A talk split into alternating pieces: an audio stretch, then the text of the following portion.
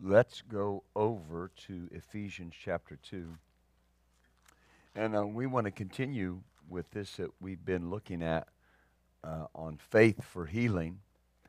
And there are things that we have to consistently understand. And, you know, something that I've worked consistently on over the years is I read a scripture in the book of Psalms years ago, chapter 119, where the psalmist said, "I rejoice over your word as one that found great spoil." And when I read that verse, I have a habit. You can do whatever you want to do. When I see something that impacts me, I stop and I put my hand on it and I raise the other hand to the Lord and I say, "Lord, that's going to be in my life." And in that verse, I made a decision. The word that has so radically transformed my life, I'm not going to lose my, not just appreciation, my fervor, my joy over it. And what impacted me and changed my life all those years ago still has the same impact on me. And that's why you, with any subject, but especially with healing, you have to start with the understanding of God's will. And I still remember where I was when I first heard the statement that you can't separate God and His Word. And that's one of those things, especially in our circles. You know, that's right, you can't separate God and His Word. Then why are there so many questions? If I can't separate God and His Word, why are there so many questions?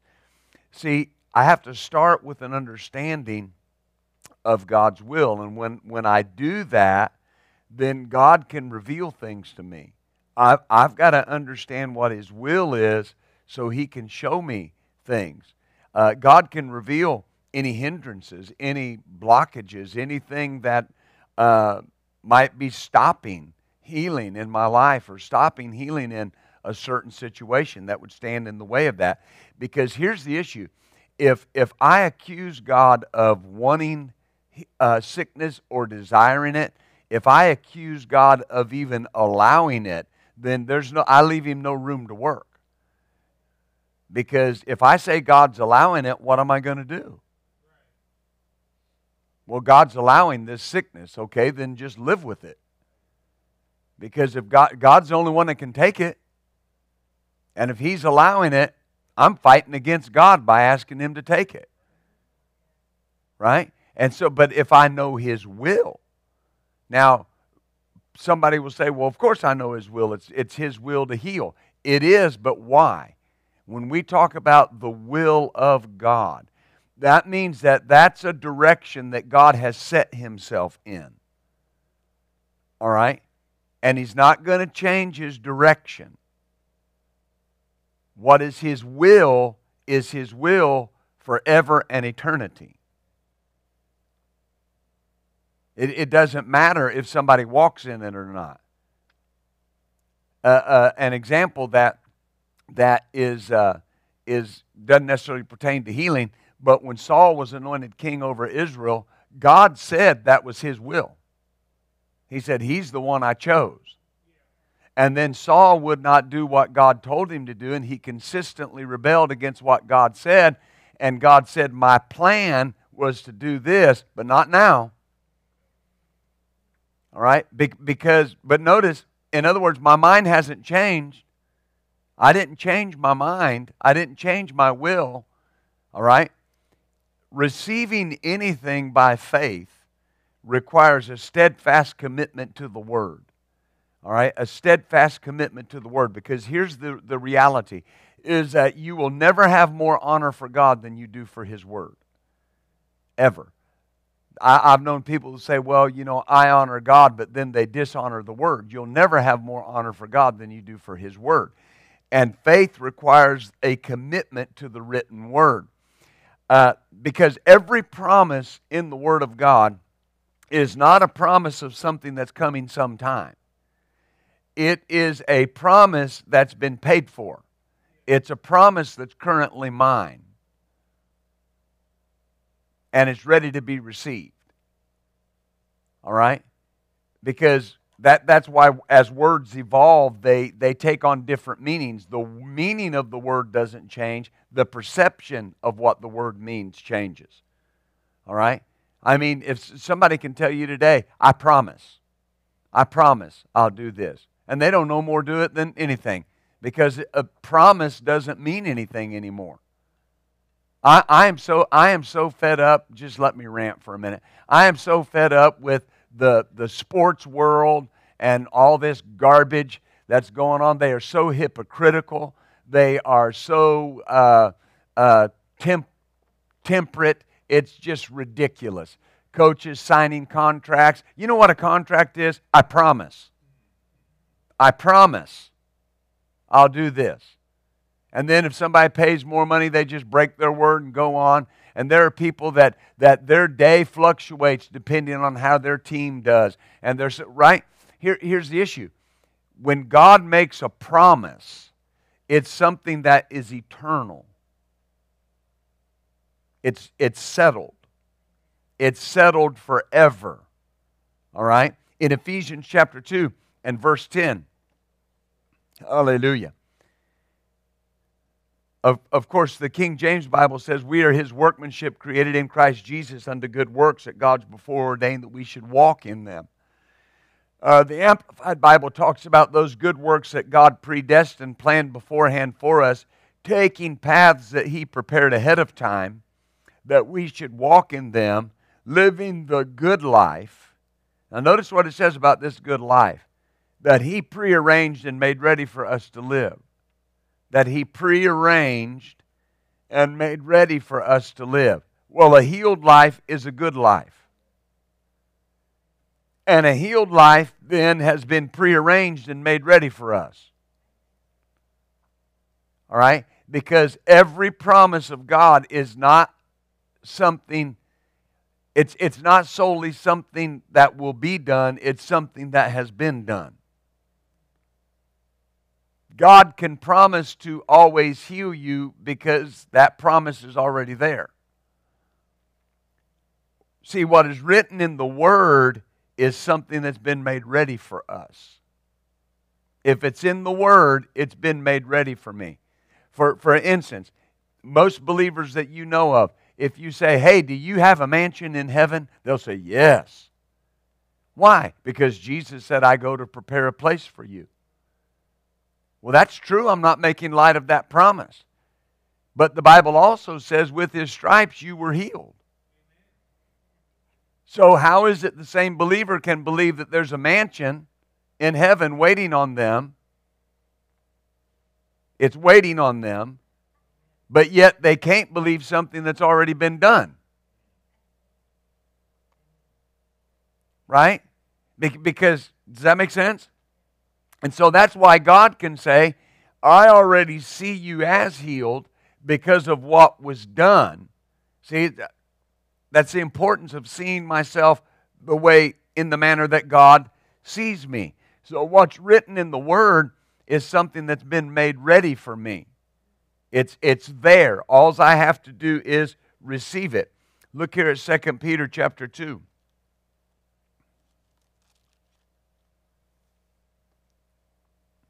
And I never want to shrink the room that God has to work.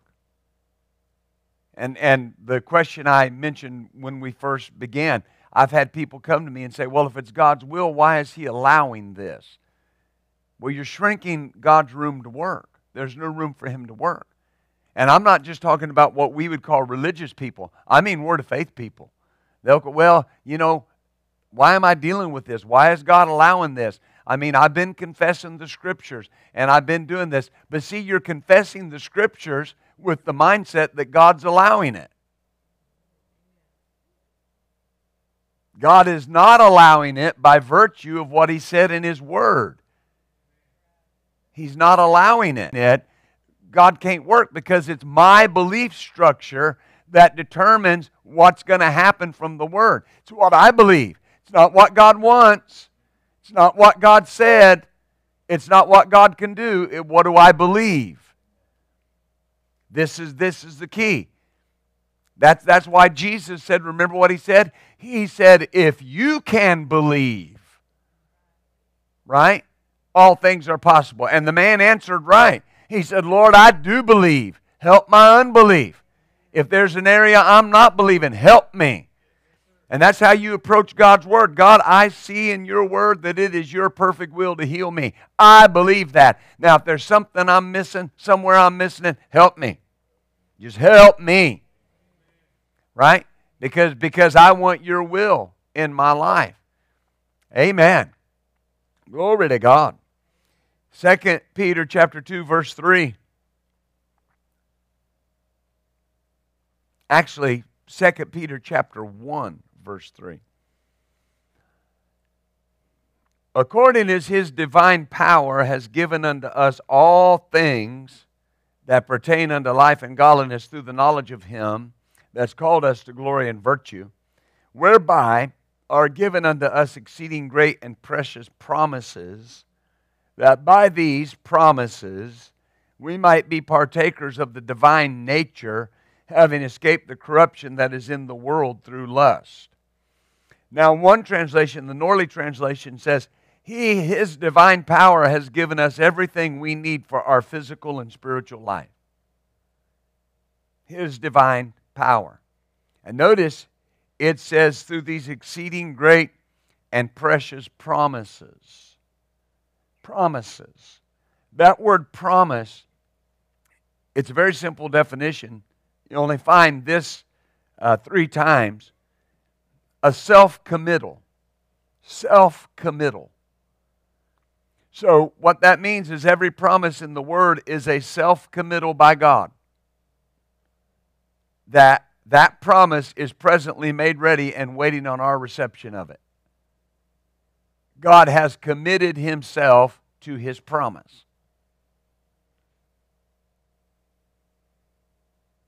So to every born-again believer, these promises have been given as part of our inheritance.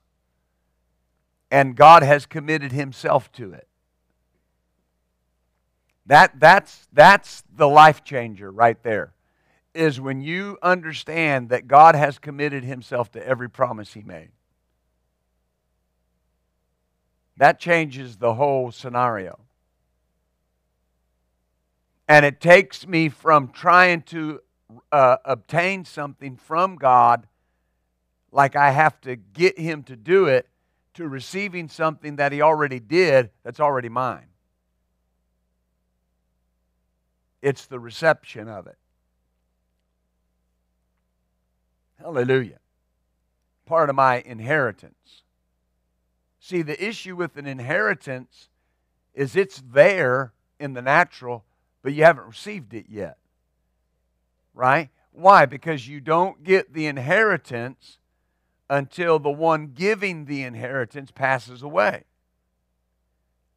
But the Scripture says that a testament is only in force after the death of the testator. Well, Christ was the testator. He was the one that gave the inheritance. And he died. What happens when the one giving the inheritance dies? What happens to you? You get what's in the will. When Christ died, I got what was in the will. It's mine. It's not going to be mine. It is mine. They have been given. Now we can focus on that like we do in our circles. Has been given. But get a hold of that. This is not just a word of faith ideology or word of faith theology. Yes, bless God, we want to be positive all the time. God has given. Don't say he's going to give. Say he has. Bless God, I'll slap you. Right? No, but understand that. That's right. It has been given. So I've got to see myself in my spiritual realm. I have been given that. Now here's the issue. Have I received it? Because if I haven't received it, because it's been given, doesn't mean anything. I have to receive it. Oh, hallelujah. I have to take it. I have to receive it. I've tried to give things to people before. I remember one time I was coming back from the Philippines. I'd been over ministering in pastors' conferences, and I was coming back. And when we went, we had exchanged all of our currency that we had taken over with us, and so I had Filipino money called pesos, and I had some pesos, a lot of pesos, and I was coming back in the airport, and I tried to give it to this guy because I don't have no use for it. I mean, once I get back to America, I don't have no use for it, as it was to him, because I'm trying to give you something. And it's just the simple reception of it.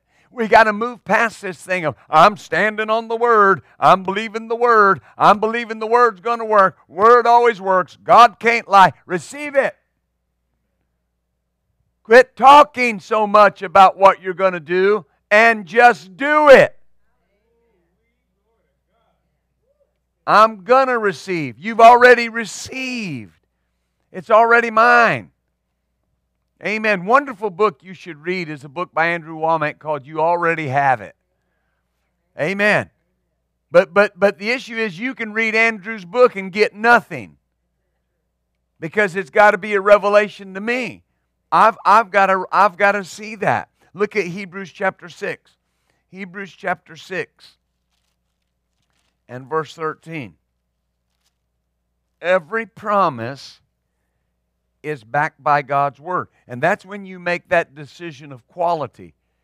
That what changed my wife and I's life is we made the decision. We came together and went into an agreement with each other that if we saw it in the Word, that's how it was. That's how it is. And this is a situation that doesn't have anything to do with healing per se, but you know, we got a hold of the Word of God. And, you know, we needed everything. We were just as broke as we could be. And, you know, when you're in that situation, you're wondering how can we ever get what we need? And we started, of course, finding out the prosperity promises in the Word of God. But here's the issue. We were doing real well, and then we came across Romans 13:8. That says, keep out of debt and owe no man anything. Okay. I made a promise. If I see it in the Word, I'm going to do it. Right? Hey, it got quiet. But if I see it in the Word, because all the questions start coming. How can I ever own this? How can I ever own that? How can I ever do this? I had people come up to me after I would teach that and say, well, then how can we ever expect to have a house or ever expect to have a car? Well, I mean, it's there. You got to do what you got to do with it. But the point that I'm making is that was just an illustration. So we read that and we thought, okay, it's there. Right? So remember what we agreed? If we find it in the Word, we're going to do it. That settles the issue. Right?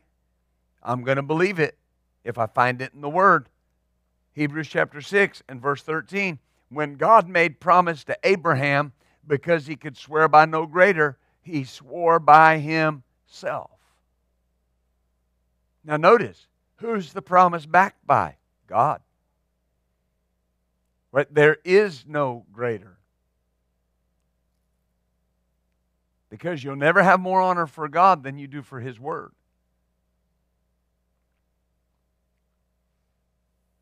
Because he could swear by no greater. See, there's the performer of the promise and the receiver of the promise. God performs what he promised, and I, in simple faith, just have to receive what he promised.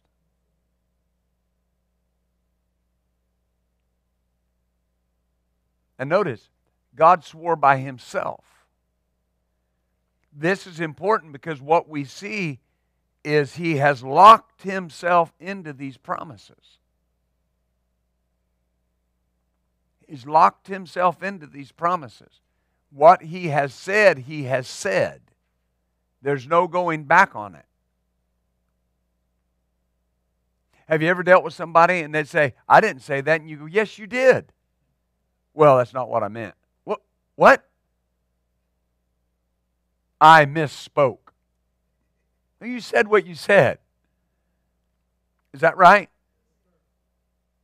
See, God has said what He said. With His stripes you were healed.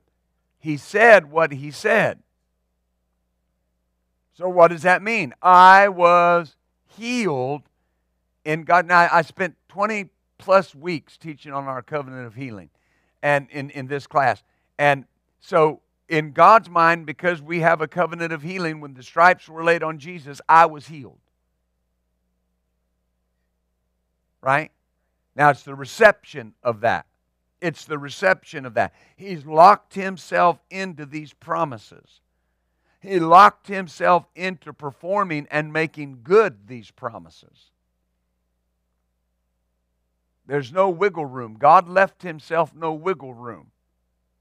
Have I said it, and shall I not do it? Right? Titus chapter 1, verse 3 says, God cannot lie. Because every word of God is an eternal word.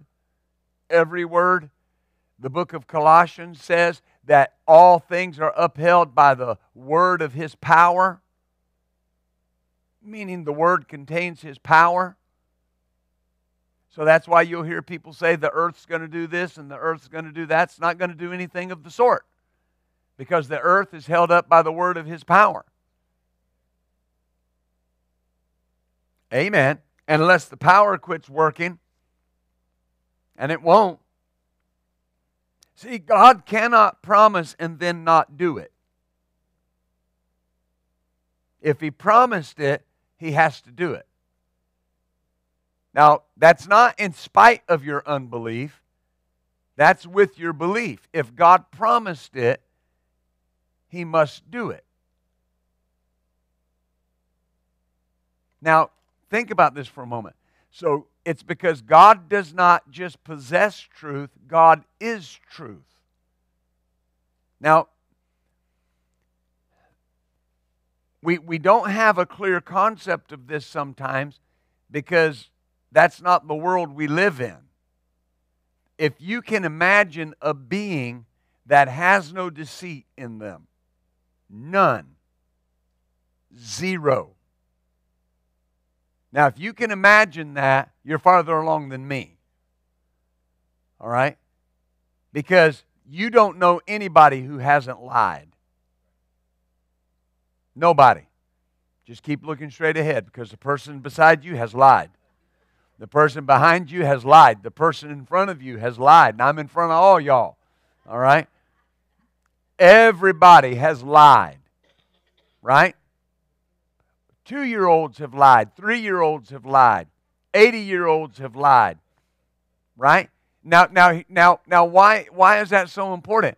Because why would we ever lie? Because there's a touch of the curse that affected humankind, right? And our physical parents, Adam and Eve, the first thing that came along and the first question God asked them, they lied about it. And they set the course. And that set the course for humankind that the way out of your problem is lie your way out. Right? If you don't want to get caught, lie about it. Well, here's the thing. God is never tempted to lie. Because He is all truth. It never crosses His mind. And I know we can say, well, yeah, but that's God. But that's the nature that we've been given. And that's why you don't lie anymore, right? That's why you don't lie. Because my nature has changed. Amen. And it's the nature of God. So I want you to see that, how important that is. God is absolute truth. His Word is absolute truth. This doesn't just contain truth, it is truth. Absolute truth. All right? Amen.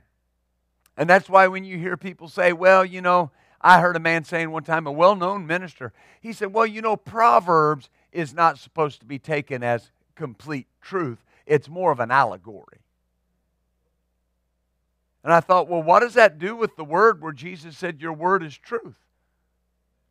I mean, at what point do we say, I don't have to do that? That's an allegory.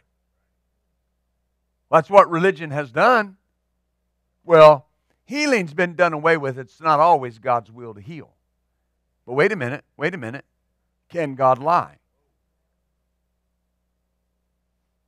Did He promise? What God has promised is what? Forever and eternally His will. Right? And so it's always God's will to heal because He promised to heal us. Oh, that's so important. Amen. God is a father. And you know, I always raised my kids with this understanding that if a father promises something, they keep their promise. Right? And I'm just a natural father. Amen. Lily will say, I want to do this. Can we do it? And I'll say yes. And she'll go, you promise? Yes, I promise. And you know what promises mean, Daddy? I said, yes, I know. And you know, the next day she expects us to do it because I promised. Right? Do you see where you're at? Your expectation is proof of what you believe. If I'm expecting God to keep His word, it means I believe God. And notice, it's never a case of God didn't do it.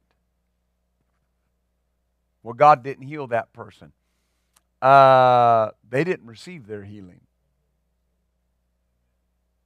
This is important. Now, I've had people say, it seems like you're putting all the responsibility on us. I am. To receive what God's already done. I mean, think about this. Look at areas of your life that you know you got over in faith. And what happened? God did exactly what He promised. Now, you might be building your faith where an area of healing is concerned. That's fine. You're building your faith to get it to the place that you can receive what God's already given. But just go back to the more minor thing. How did you receive that? Right? How did you receive that thing? That's how you're going to receive this thing. Because God's word is no less powerful. It doesn't take any more of God's power to heal cancer than it does to heal a cold. They're both sicknesses and they're both under the curse. And He said, I'll take it all away from you. Right? Where's the problem come in? The problem comes in that people look at the sickness and they see the bigness of it or the sin. No. No, it's not. And He said, He can save by many or by few. Doesn't matter. If there's just a few, He can save you. Amen. If it's a big disease, He's got it. If it's a little disease, He's got it. Yeah, but they said it's terminal. He's got it. Amen. Do you see that? Look at Romans 3.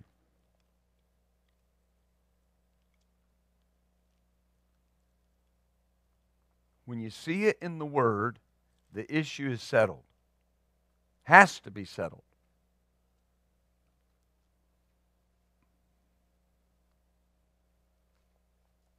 Hallelujah. You know, and there are things that hurt our faith. People say, you know, somebody will die. And people, well-meaning, they'll go, well, you know, there's just things we won't know till we get to heaven. Show me that verse. What's the scripture verse for that?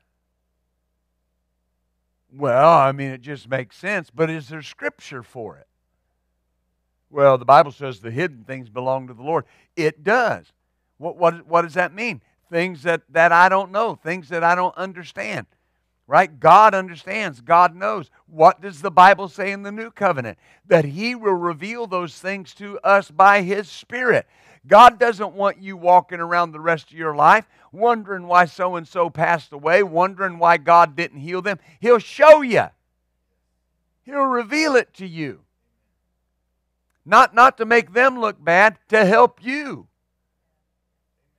Hallelujah. And I promise you, this is based on Scripture. You do whatever you want to. People are going to be so shocked when they get to heaven and they ask the question, why? And God says, because they didn't believe. You do whatever you want to do, but I'm telling you, I've studied this extensively, and I've only found one reason people don't receive. Because they didn't believe. Right? So that means I build my believer. Oh, hallelujah. I'm helping you. Romans chapter 3, verse 3, what if some did not believe? So notice there's going to be some that don't believe. But notice what it says, shall their unbelief make the faith of God without effect? The very first phrase of the next verse, God forbid. Let God be true and every man be a liar. The Amplified Bible says, what if some did not believe and were without faith? Does their lack of faith and their faithlessness nullify and make ineffective and void the faithfulness of God and His fidelity to His Word? By no means. So notice what we have here. We have people that were without faith and not believing, and we have God. And it says their lack of faith does not nullify God's faithfulness to His Word.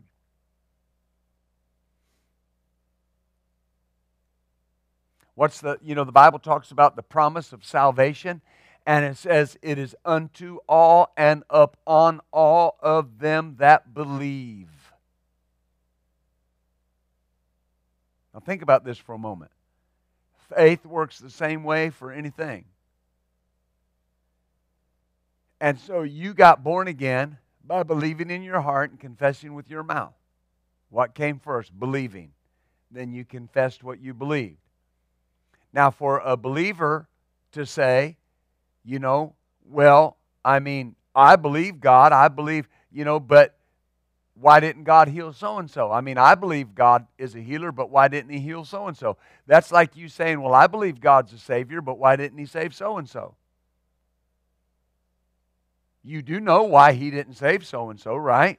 So-and-so didn't believe.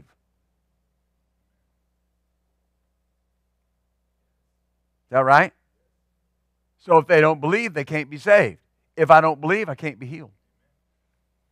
If I don't believe, I can't prosper. If I don't believe, things can't change. Well, Pastor, I am believing. You probably are believing as far as you know. Right? But I got to stay in the Word. I'm believing as far as I know. All of us are believing as far as we're able to at this point in time. But that can grow. That can increase. But what I want you to see is notice what it says. That person's unbelief doesn't change God's commitment to His Word. That's why you have to understand that God never changes. Number one, He never changes what He believes. God never changes what He believes. I am the Lord, I change not. Now that's repeated over and over throughout Scripture, but if it was only made mention of once, it's enough. Because He doesn't change. Number two, He never changes what He said. God doesn't change what He said. That's why when you say what God said, let it stay said.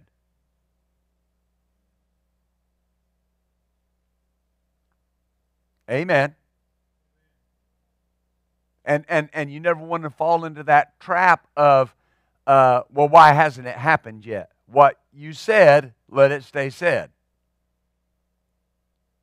Right? When your confession is, I am the healed of the Lord, what are you implying? That you've already been healed. Let that stay said. Because that's where the power emanates from. Right?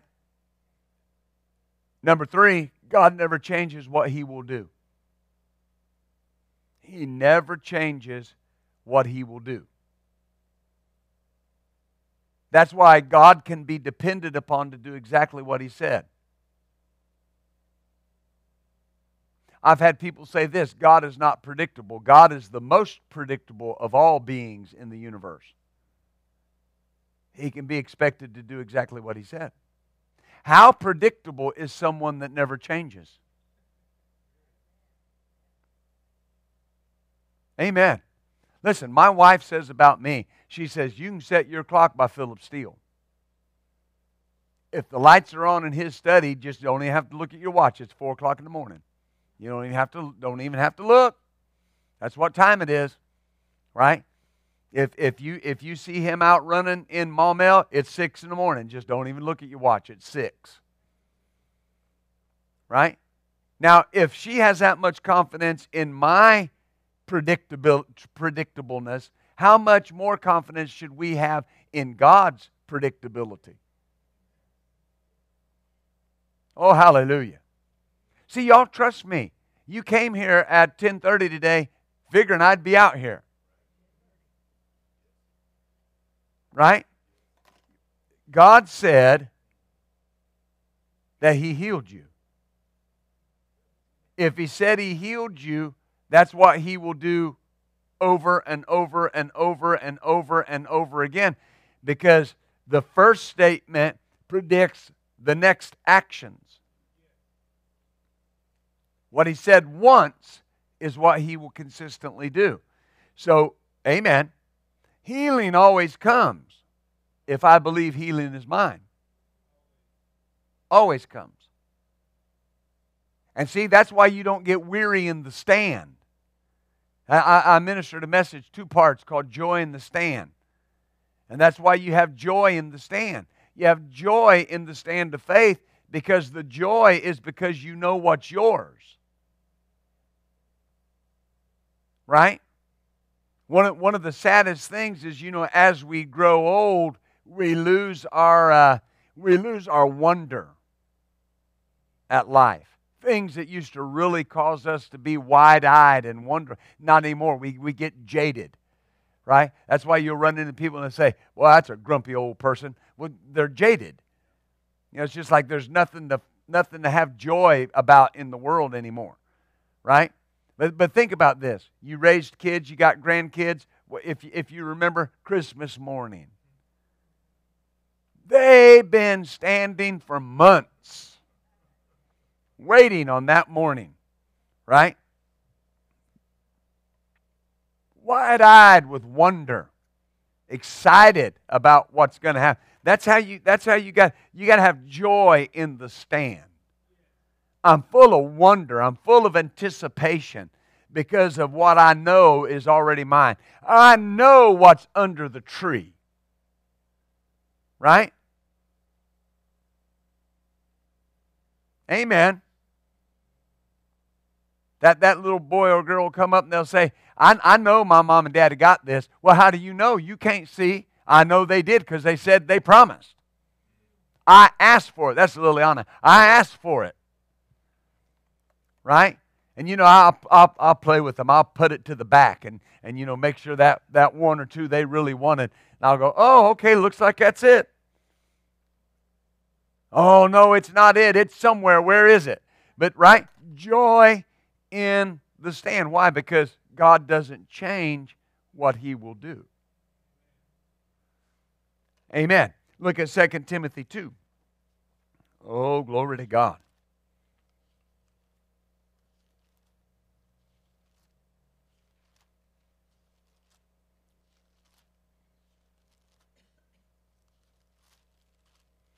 And that's why over the last few weeks we've taught about, I've made the statement that you got to turn to a greater truth. And what the greater truth is, what you're dealing with is a truth. It's a fact. You know, and sometimes, you know, people try to act like it's not a truth. Well, it is a truth. It's a physical truth. Right? I mean, that's just the reality of it. You got to turn to a greater truth. You got to turn to the truth that is the parent of all truth. Right? The greater law changes the lesser law. There's a greater law of gravity that governs the earth. There's a lesser law of lift and thrust that causes an airplane to supersede the law of gravity temporarily. But how many know the greater law of gravity will always overcome? That plane will come down, either by the choice of the pilot or the choice of gravity. What goes up must come down. One of Newton's laws. If it goes up, it has to come down.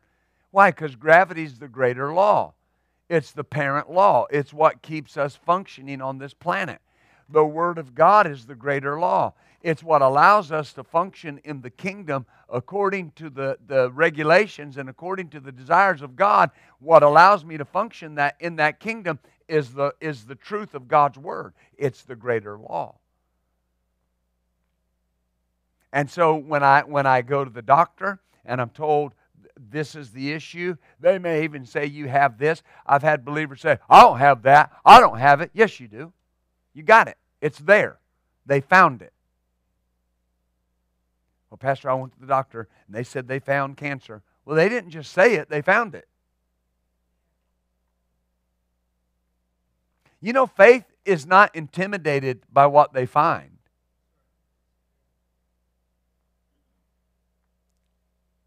This is important.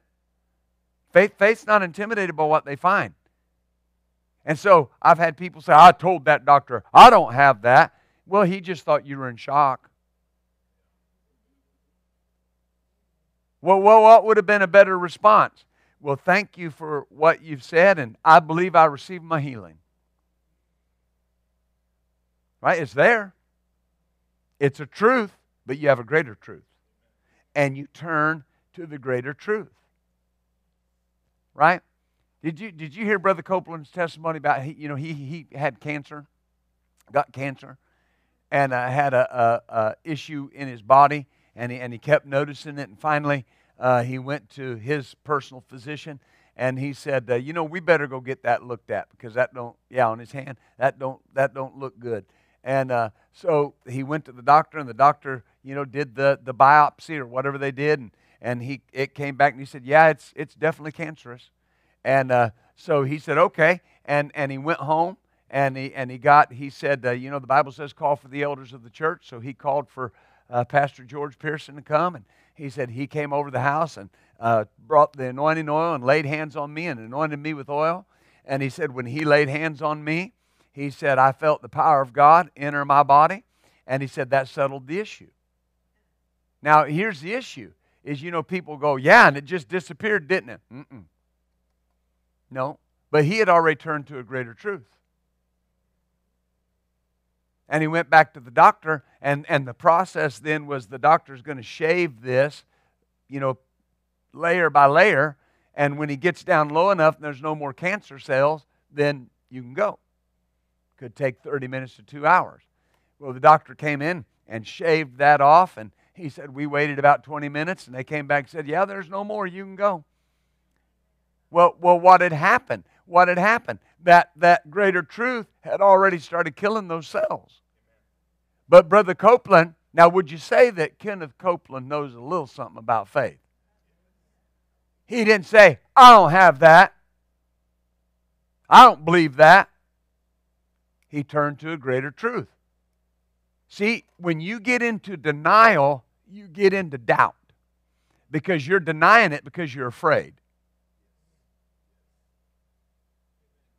Faith has no fear. Yeah, but they said I had cancer. Yeah? Faith has no fear. This is so important because I'm turning to this greater truth. I had a friend, still have a friend, but he pastors in Alabama, and he was on a dive boat one time in let me see, was it Bermuda or the Bahamas? I forget which one, but one of them. And a guy came up to him, and it's kind of humorous, but a guy came up to him and said, you know, I don't mean to bother you. He said, but I'm a dermatologist from Canada. And he said, and you've got a mole on your back. He said, I'd get that checked out if I was you. And, you know, my friend's kind of funny. He said, what are the chances? You know, I'm on a dive boat in the Bahamas and a Canadian dermatologist. But in any event, he went to his doctor, and sure enough, they checked it out, and it was cancerous. And so he's trying to decide. The doctor said, and they gave him a local, you know, anesthetic and took it off and sent it off to have it checked out. And it came back, and they said, well, we got it all. He said, you know, there's something interesting about that we sent in. He said, what's that? He said, well, the underside of it was all white. And he said, well, what does that mean? He said, it was dying. It was dying. Well, what had happened? He had been putting the word on it, and the word was already taking care of it. He went ahead and had it removed, but he turned to the greater truth. He didn't tell that dermatologist, I reject that in the name of Jesus. That's a bad confession. Don't speak ugliness over my mole.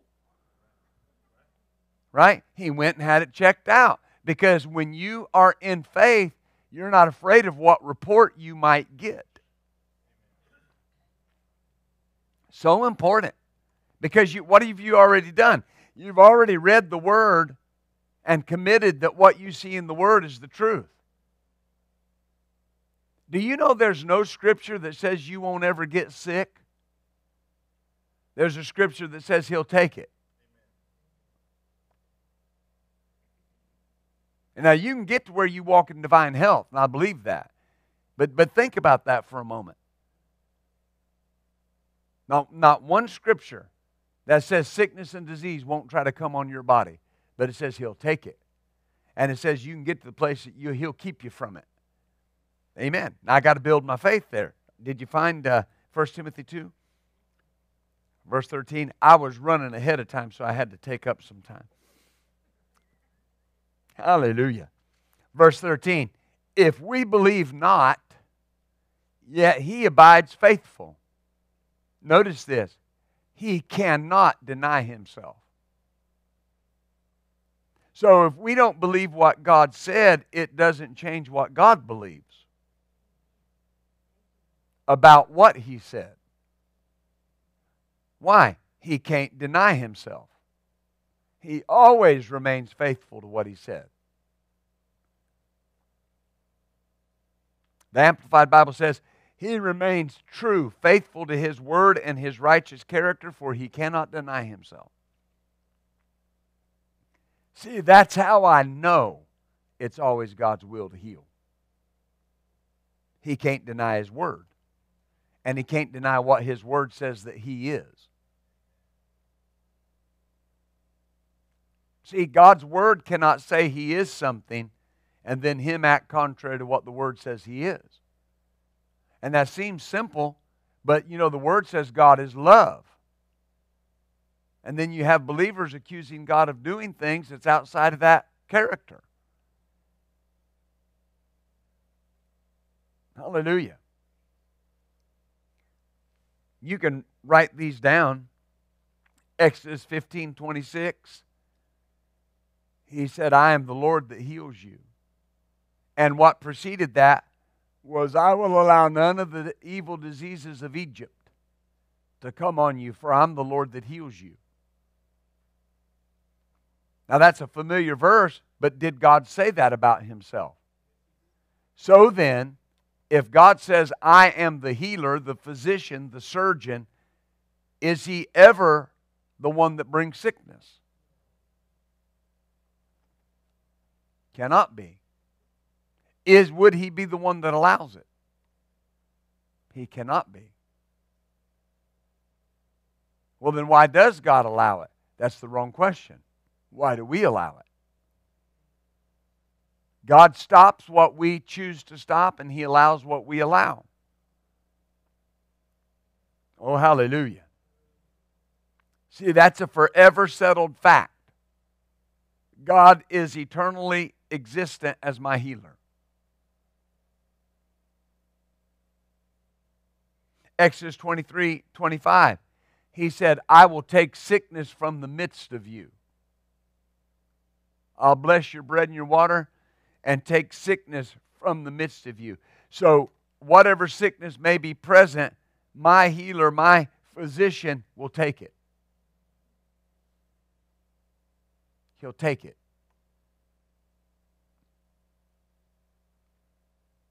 And then in Deuteronomy 7,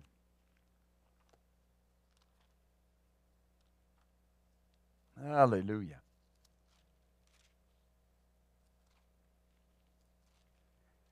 See, there are things about healing that need to be said. They're not said, and they need to be said. And that's why people struggle. You know, they struggle with any number of different things. And we've dealt with one of them. One of the big ones is the question, well, why did this happen? And how did this happen? And why did God allow it? Well, we're trying to answer that question. That God is what His Word says He is. And when I say, why did God allow it, I limit what He can do. Amen. I've had this raising children before. I might come in the kitchen and they're doing something. I'm not sure why they're doing it. And I'd say, hey, what are y'all doing? Why are you doing that? Mom said we could. Settles the issue. Right? Limits what I can do. Because mother said they could. Right? If you believe God allowed it, what are you going to do? He allowed it. The only thing you're left to try to figure out is what religion says. What's He trying to show me? What's He trying to work in me? What purpose does He have in this?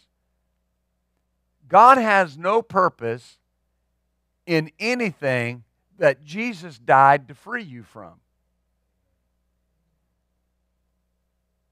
Why would God put sickness on you or allow sickness on you that He knows will kill you when your sickness already killed Jesus? He allowed it on Jesus so it wouldn't be allowed on us. That's the reality of it. And that's got to be my mindset. In Deuteronomy 7:8 and 9, He said, because the Lord loved you and would keep the oath He swore to your fathers, the Lord brought you out with a mighty hand and redeemed you out of the house of bondmen from the hand of Pharaoh, king of Egypt. Know therefore that the Lord your God, He is God. And then it says, the faithful God that keeps covenant and mercy with them that love Him and keeps His commandments to 1,000 generations. He's faithful to what He said. And He says, look back to where you were. I made a promise to your fathers, and in order to keep my word, I delivered you. And know that I am God. I'm the faithful God. I keep my word. If God's ever done anything for you, what makes you think He won't do what you need now? He will always do it. Because if He's done it, He'll do it. And if He'll do it, He'll do it again. This is so important. And then verse 14. Notice one of the things He'll do. You'll be blessed above all people.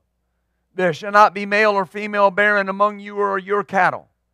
And the Lord will take away from you all sickness. I believe it says all. Does it say all? So can you name any sickness that's not included in all? And who'll take it? Who'll take it? The Lord will take it. The Lord who what? Heals me. What does He do? He heals me. Doesn't make me sick. Doesn't allow me to be sick. Doesn't allow me to languish in pain. Isaiah says, He'll bring him up from his bed of languishing and set him strong and set him right. Amen. And will put none of, now watch, none of the evil diseases. Notice what he says about disease. It's evil. So is God evil? So by terms, by words, we see right away that God is diametrically opposed to sickness, because sickness is evil and God is good. Amen? Because God can't be evil. God is not tempted with evil, James says. Neither tempts he any man. So when someone says God's allowing me to be sick, they're saying God is tempting me with evil. But He's not. He can't. He said, you know these diseases, they'll come upon all that hate you. So He'll take it. So verse 15, is that part of His word? It is. What's He faithful to? His word. So that settles the issue. That's why when somebody says this is going around, you can say, I don't mind telling you, I'll never have it. Why? Because of His word. Hallelujah. What happens if I get it? You're the healed of the Lord. You say what you are. Amen. And let me I got 5 minutes. Let me wrap this up with this. And that's why there's no room for embarrassment, shame. You know, people will get sick and they act like they sinned. You got sick. You'll get well. Right? I've had people come to me and say, oh, Pastor, I know I shouldn't have got sick. Why are you telling me that? Because you feel embarrassed. You feel guilty. Amen. Do you understand? If I wake up and I'm fighting a battle, I call the office and I don't say, I'm not going to be there. I'm the pastor. Don't question me. I'm just not coming in. I call on whoever I talk to, Jim, Kim, Pastor Larry, whoever. Look, guys, I'm overcoming some stuff. I'll be in tomorrow.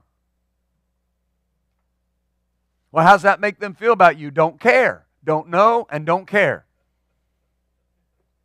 Because I'm the healed of the Lord.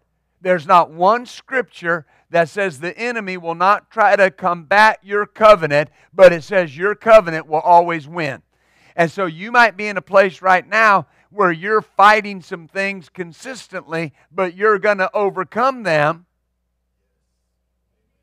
And you always start, right?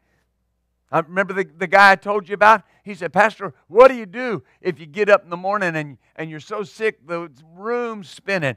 I said, you get on your feet on the floor and you say, thank God I'm the healed of the Lord, and you pass out. That's what you do. Yeah, but I got back in bed. Yeah, you got back in bed healed. Amen. But I didn't feel healed. Doesn't change it. Doesn't change it. Hallelujah. Glory to God. Do you see that? And the enemy uses that embarrassment and that shame. Well, I ought to know better. I know the Word. Well, yeah, you do know the Word. That's why you're declaring you're healed. The moment you get over into embarrassment and shame, your healing has stopped.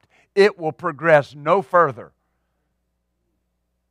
Because those are contrary statements. Well, you know what it actually is? It's pride.